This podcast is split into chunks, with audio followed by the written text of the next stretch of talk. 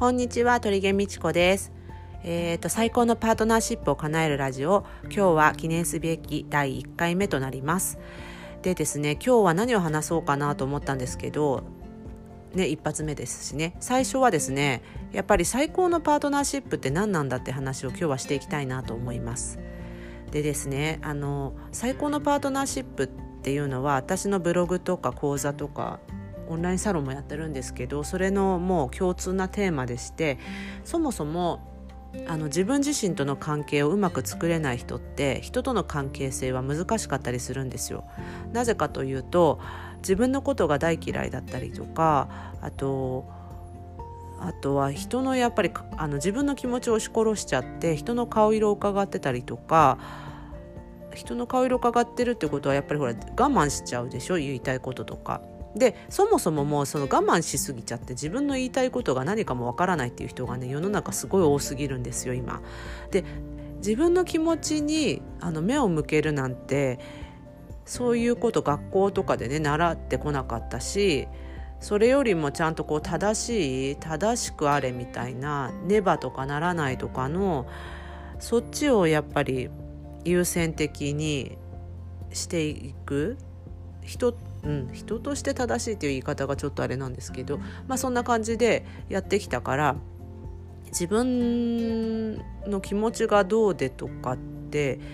割と日本人って後回しにしちゃうこと多いですよね自分は引いてなんか人をみたいな感じ譲り合いの精神は素晴らしいんですけど、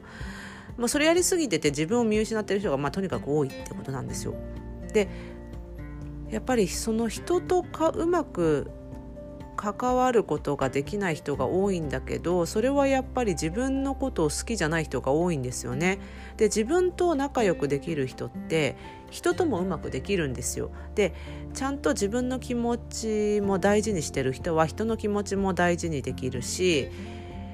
でねよくあの自分の気持ちを抑圧しすぎちゃうとやっぱ爆発しちゃうんですよね。で爆発しちゃうとどうなるかっていうと伝えたいことからずれてることを言っちゃってたりするんですよ。なので正しくコミュニケーションができない。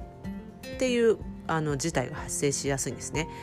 で私がそもそも何でこういうことを言ってるかっていうと私自身がものすごい悩んでたからです。人間関係に。人間関係もそうだし自分のことが嫌いだったから自分の顔を見るのも嫌いだったからあの写真とかも苦手だったしなんかとにかく自信がなかったんですよね自信もないし目の前の人ともうまくやれないし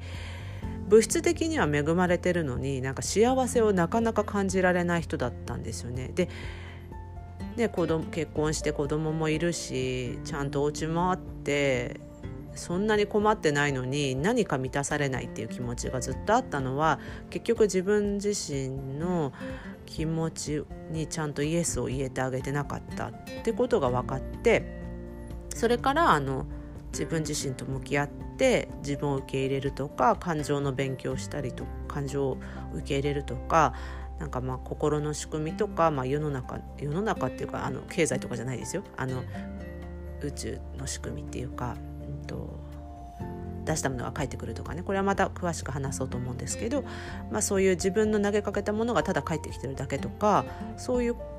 世の中の仕組みがちょっと分か分かったんですね。あの経験学んだこととそれを経験してみて分かってあそれですごい自分が楽になって自分自身をこう受け入れることができてそしたらやっぱりあの目の前に旦那さんとかの関係がものすごい変わったりとか親子関係も本当にうちうちは昔結構あの虐待までいかないけど、まあ、結構あのそういう感じで育ってきたけど今ではね仲良しな親子になったしだまあそうやってあの自分の意識が変わるとこう自分の世界は変わるんだなってことが自分の体験で分かってそれをあの仕事として今はセッションやったりとか講座でお伝えしたりとかオンラインサロンでなんかこういう感じにするといいよっていう感じでお伝えしてるんですけどで今ってやっぱりなそうやって悩んでる人が多いしねなんかちゃんと相手の愛情を受け取れないっていう人が多いからそれねせっかくもったいないですよね。ちゃんとあなんか向こうの愛情も受け取って自分もこう与えてっていう感じでうまくそうやって循環すればうまくいくから